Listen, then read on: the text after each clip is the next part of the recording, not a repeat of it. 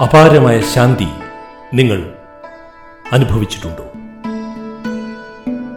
പോഡ്കാസ്റ്റിലേക്ക് സ്വാഗതം. ഞാൻ എസ് ഗോപാലകൃഷ്ണൻ. അപാരമായ ശാന്തി എന്താണെന്ന് നീ എന്നെങ്കിലും അനുഭവിച്ചിട്ടുണ്ടോ? പീറ്റർ എന്നോട് ചോദിച്ചു. നാലു കൊല്ലങ്ങൾക്ക് മുൻപ് ഏഥൻസ് നഗരത്തിൽ വെച്ച് ഒരു വൈകുന്നേരം ആ വൃദ്ധൻ എന്നോട് ചോദിച്ചതാണ് ഈ ചോദ്യം. അന്ന് പകൽ മുഴുവൻ ഞങ്ങൾ ഏഥൻസിലെ പുരാതന ചരിത്ര സ്മാരകങ്ങളിലായിരുന്നു.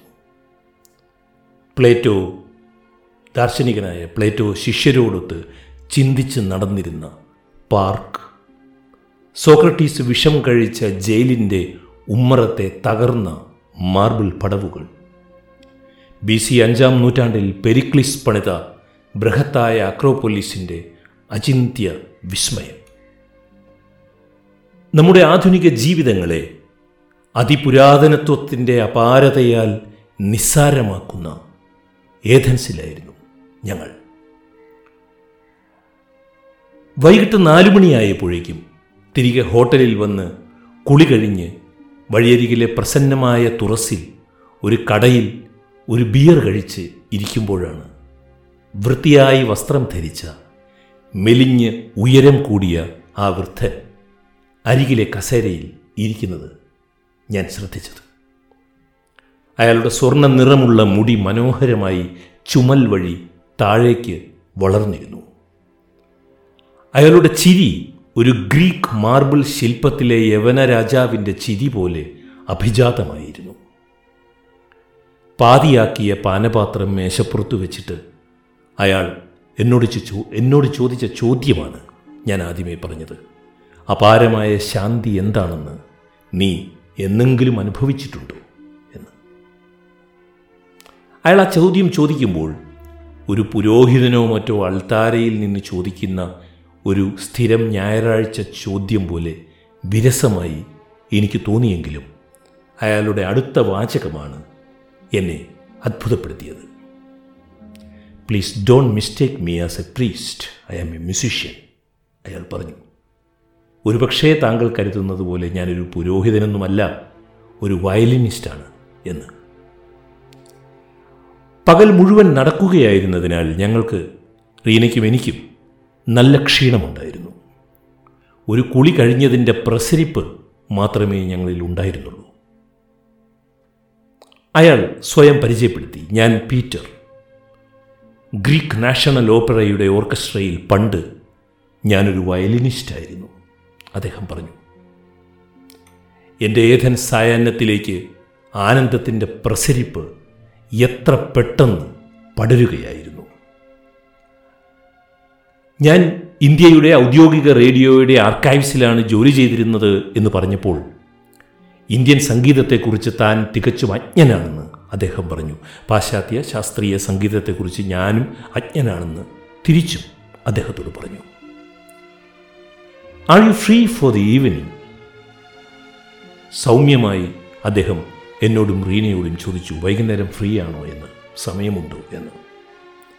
പീറ്ററിന്റെ ശബ്ദം ശ്രുതി ചേർന്ന വീണയുടെ ശബ്ദം പോലെ തോന്നി. അല്ലെങ്കിൽ ഒരു ചെറിയ മണിനാദം പോലെ തോന്നി. സൗമ്യം. എന്നിട്ട് അദ്ദേഹം പറഞ്ഞു ഇവിടെ തൊട്ടടുത്ത് ഇന്നൊരു കച്ചേരിയുണ്ട്. നിങ്ങൾ ഗുസ്താവ് മെഹ്ലറെ കുറിച്ച് കേട്ടിട്ടുണ്ടോ? എന്ന്. മെഹ്ലർ എന്ന മഹാനായ ആസ്ട്രോ ബൊഹീമിയൻ കമ്പോസറെക്കുറിച്ച് ഞാൻ കേട്ടിട്ടുണ്ട് എന്നതല്ലാതെ കൂടുതലൊന്നും അറിയില്ല എന്ന് പറഞ്ഞു. ഞാൻ എങ്ങനെയാണ് അദ്ദേഹത്തിനോട് മറുപടി പറഞ്ഞത്? അപ്പോൾ അദ്ദേഹം പറഞ്ഞു എന്റെ കൂടെ രണ്ടു പേർക്ക് കൂടി വരാം. ഇന്ന് മെഹ്ലറുടെ അഞ്ചാം നമ്പർ സിംഫണി ഇവിടെ അടുത്തുള്ള അലക്സാൻഡ്ര ട്രിയാന്റി ഹാളിൽ ഉണ്ട് എന്ന്. ഒരു മണിക്കൂറിനകം പുറപ്പെടാമെങ്കിൽ പോകാം അദ്ദേഹം പറഞ്ഞു.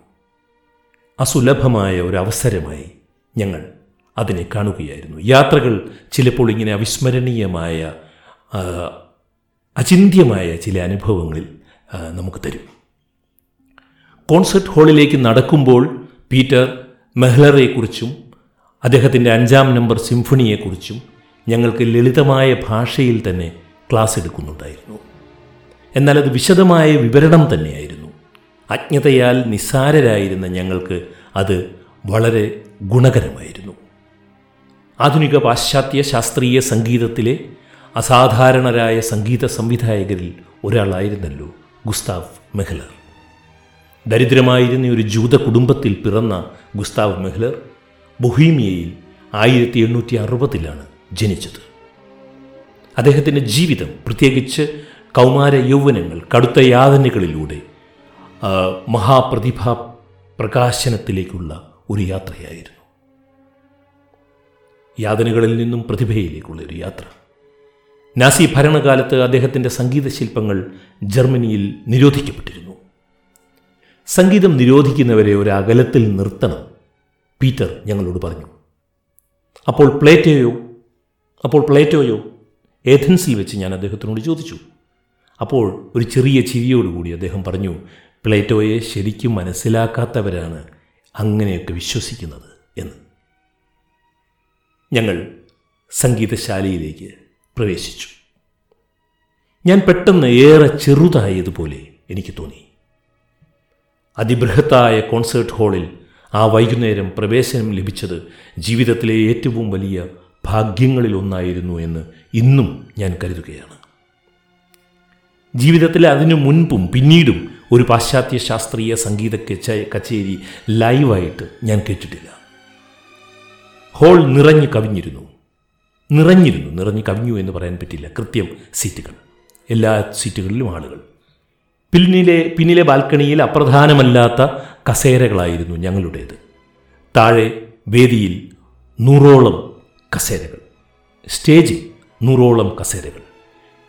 ഞങ്ങൾ ഇരുന്ന് ഇരുപത് മിനിറ്റ് കഴിഞ്ഞപ്പോഴേക്കും കലാകാരന്മാരെല്ലാം ഉപവിഷ്ടരായി. വൈകുന്നേരം ഒരു ബിയർ നുണഞ്ഞിരിക്കുമ്പോൾ അപാരമായ ശാന്തി അനുഭവിച്ചിട്ടുണ്ടോ എന്ന ഒരു ചോദ്യത്തോടെയാണല്ലോ പീറ്റർ ഞങ്ങളെ അസുലഭമായ അവിസ്മരണീയമായി തീർന്ന ഈ ജീവിതാവസരത്തിലേക്ക് ക്ഷണിച്ചത്. പറഞ്ഞറിയിക്കാനാവാത്ത ശ്രവ്യാനുഭവത്തിലേക്കാണ് ഞങ്ങൾ അപ്പോൾ കടന്നത്. ഏതോ തപസ്വിയോ ദാർശനികനോ? നിശബ്ദമായി സത്യാന്വേഷണം നടത്തും പോലെ സംഗീത സംവിധായകൻ സ്വരങ്ങളെ അന്വേഷിക്കുകയായിരുന്നു വേദിയിൽ. ബാറ്റൺ കയ്യിൽ ഉയർത്തി. അദ്ദേഹത്തിന്റെ കൈകൾ മനോഹരമായി നൃത്തം ചെയ്യുകയായിരുന്നു. ശാന്തശിവന്റെ പരമശാന്ത ശിവന്റെ നൃത്തം പോലെ. നാല് പുല്ലാങ്കുഴലുകൾ മൂന്ന് ഓബോസ് മൂന്ന് ക്ലാർനെറ്റുകൾ മൂന്ന് ബസ്സൂണുകൾ നാല് ട്രംപറ്റുകൾ നിരവധി വയലിനുകൾ ഇരുപതോ മുപ്പതോ വയലിനുകൾ സോളോസും എല്ലാം കൂടി നൂറോളം പേരടങ്ങുന്ന ഒരു സ്റ്റേജ്. സദസ്സിലാകട്ടെ പൂർണ നിശബ്ദത ഇലയനങ്ങാത്ത നിശബ്ദത. കച്ചേരി തുടങ്ങുന്നതിന് മുൻപ് തന്നെ പീറ്റർ ഞങ്ങളോട് പറഞ്ഞിരുന്നു ഈ സംഗീത ശില്പത്തിന് അഞ്ച് ഖണ്ഡങ്ങളാണ് ഉള്ളത് എന്ന്. മെഹ്ലറുടെ അഞ്ചാം സിംഫണിക്ക് അഞ്ച് ഖണ്ഡങ്ങളാണ് ഉള്ളതെന്ന് ഇതിലൊന്നാം ഭാഗത്തിൽ ഒരു അന്ത്യയാത്രാ സംഗീതമാണ്. മുൻപൊരിക്കൽ ഈ ദില്ലി ദില്ലി ദാലി എന്ന ഈ പോഡ്കാസ്റ്റിൽ സന്ദർഭവശാൽ ഈ ഭാഗത്തെക്കുറിച്ച് ഞാൻ പറഞ്ഞിട്ടുണ്ട്. അന്ത്യയാത്രാ സംഗീതം പെട്ടെന്ന് ഒരു കൊടുങ്കാറ്റിന്റെ വേഗത കൈവരിക്കുകയാണ്. പകർപ്പവകാശത്തിന്റെ കടുത്ത നിയമങ്ങൾ വരിഞ്ഞു മുറുക്കുന്നതിനാൽ ഈ ഭാഗങ്ങളൊന്നും തന്നെ എനിക്ക് ഈ പോഡ്കാസ്റ്റിൽ ഉൾപ്പെടുത്താൻ കഴിയില്ല. പോഡ്കാസ്റ്റിന്റെ അവസാനം അതിമനോഹരമായ ഒരു പതിനൊന്ന് മിനിറ്റിന്റെ ഖണ്ഡം ഉൾപ്പെടുത്താൻ ഞാൻ ശ്രമിക്കാം എന്ന് മാത്രം പറയുകയാണ്. ശ്രമിക്കാമെന്ന് മാത്രമേ എനിക്ക് പറയാൻ കഴിയൂ. രണ്ടാം ഖണ്ഡം ഷെസോ എന്ന് പാശ്ചാത്യ ശാസ്ത്രീയ സംഗീതത്തിൽ അറിയപ്പെടുന്ന ഒരു ചെറിയ ഖണ്ഡമാണ്. മൂന്നാമത്തെ ഖണ്ഡമായ എഫ് മേജറിലുള്ള അഡാജിയറ്റോ എന്ന അതിവിളംബിത ഖണ്ഡമാണ് എന്നെ അഭൗമം എന്ന് വിളിക്കാവുന്ന ഒരു ശബ്ദപ്രപഞ്ചത്തിലേക്ക് ആനയിച്ചത്. മനുഷ്യരാശി അതിന്റെ നിത്യാതിശായിയായ സൗന്ദര്യബോധങ്ങളിൽ ആവിഷ്കരിച്ച കലാലോകങ്ങൾ എത്ര തന്നെ മഹത്തരമാണ് എന്ന ചിന്ത അത്യാദരത്തോടെ ഞാൻ ആ സംഗീതശാലയിൽ ഇരിക്കവേ ഓർക്കുകയായിരുന്നു. ഞാൻ പീറ്ററിനെ നോക്കി. പീറ്റർ അനങ്ങാത്ത ഒരു മാർബിൾ മാർബിൾ പ്രതിമ പോലെ ഇരുന്ന് സംഗീതശില്പം ആസ്വദിക്കുന്നുണ്ടായിരുന്നു. എന്റെ സംഗീതാസ്വാദനത്തിൽ ഇന്ത്യൻ ശാസ്ത്രീയ സംഗീത കേൾവിശീലത്താൽ ശരീരം പാട്ടിനൊപ്പം ഉലയുന്ന ഒരു പതിവുണ്ട് എനിക്ക്. പക്ഷേ ഞാനും പീറ്റർ ഇരിക്കും പോലെ അനങ്ങാതെ ഇരുന്നു. അഞ്ചാം നമ്പർ സിംഫണി.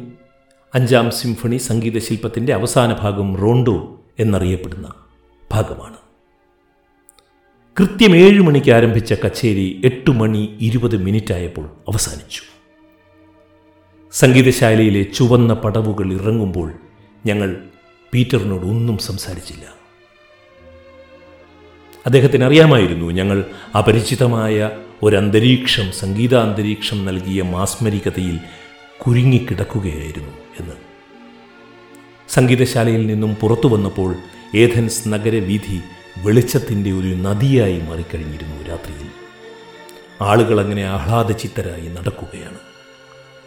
പക്ഷെ പീറ്റർ പറഞ്ഞു ഞങ്ങളുടെ രാജ്യം വലിയ കടക്കിണിയിലാണ്. ഈ ആഹ്ലാദമൊന്നും കണ്ട് ഈ ആഹ്ലാദം ഒന്നും കണ്ട് നിങ്ങൾ തെറ്റിദ്ധരിക്കണ്ട എന്ന്. വഴി കുറുകെ കടന്ന് ഞങ്ങൾ താമസിക്കുന്ന ഹോട്ടലിന്റെ അരികിലെത്തി.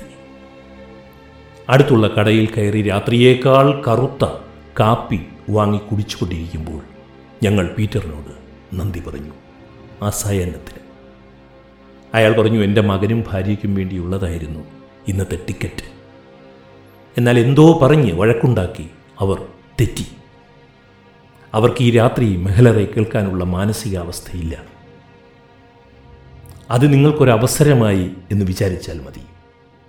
എന്നിട്ട് പീറ്റർ ചോദിച്ചു സിംഫണി അഞ്ചിൽ ഏറ്റവും ഇഷ്ടപ്പെട്ട ഭാഗമേതാണ് എന്ന്. ഞാൻ പറഞ്ഞു മൂന്നാം ഖണ്ഡമായ അതിവിളംബിതമായ അഡാജിയറ്റോ എന്ന്. അദ്ദേഹം തിരുത്തി അഡജറ്റോ എന്ന് പറയണം. ഈ ഖണ്ഡമാണ് നയൻ ഇലവൻ അനുസ്മരണത്തിൽ അവതരിപ്പിക്കാറുള്ളത് എന്നും ചിലപ്പോഴൊക്കെ അവതരിപ്പിക്കാറുള്ളത് എന്നും അദ്ദേഹം പറഞ്ഞു. ഈ പോഡ്കാസ്റ്റ് ഇവിടെ അവസാനിക്കുകയാണ്. നിങ്ങളിൽ എത്ര പേർക്ക് ഇത് ഇഷ്ടമായി കാണും എന്നെനിക്കറിയില്ല എന്റെ മനസ്സിനെ അഗാധമായി സ്പർശിച്ച ഒരു സായാഹ്നത്തിന്റെ ഓർമ്മയായിരുന്നു ഈ പോഡ്കാസ്റ്റ്. ചെവി തന്ന സുമനസ്സുകൾക്ക് നന്ദി. ഹൃദയത്തിന്റെ അഗാധതയിൽ നിന്നുമുള്ള ആഴത്തിൽ നിന്നുള്ള നന്ദി. ഇനി നിങ്ങൾ കേൾക്കാൻ പോകുന്നത് മെഹലറുടെ അഞ്ചാം സിംഫണിയിലെ മൂന്നാം ഖണ്ഡമാണ്. കണ്ണടച്ച് ഹെഡ്ഫോണുകൾ ഉണ്ടെങ്കിൽ ഹെഡ്ഫോണിലൂടെ ഇത് കേട്ടാലും ലോകപ്രശസ്ത ഓസ്ട്രിയൻ സംഗീത സംവിധായകൻ ഹെർബർട്ട് വോൺ കരാജൻ അവതരിപ്പിച്ചതാണ് ഈ മെഹലർ ഖണ്ഡം. ഞാൻ എസ് ഗോപാലകൃഷ്ണൻ മഹാനായ കരാജന് വേണ്ടി ഇവിടെ പിന്മാറുകയാണ്. അപാരമായ ശാന്തി നിങ്ങൾ അനുഭവിച്ചിട്ടുണ്ടോ? പോഡ്കാസ്റ്റ് ഇവിടെ സമാപിക്കുന്നു. സംഗീതഖണ്ഡത്തിലേക്ക് പോകാം.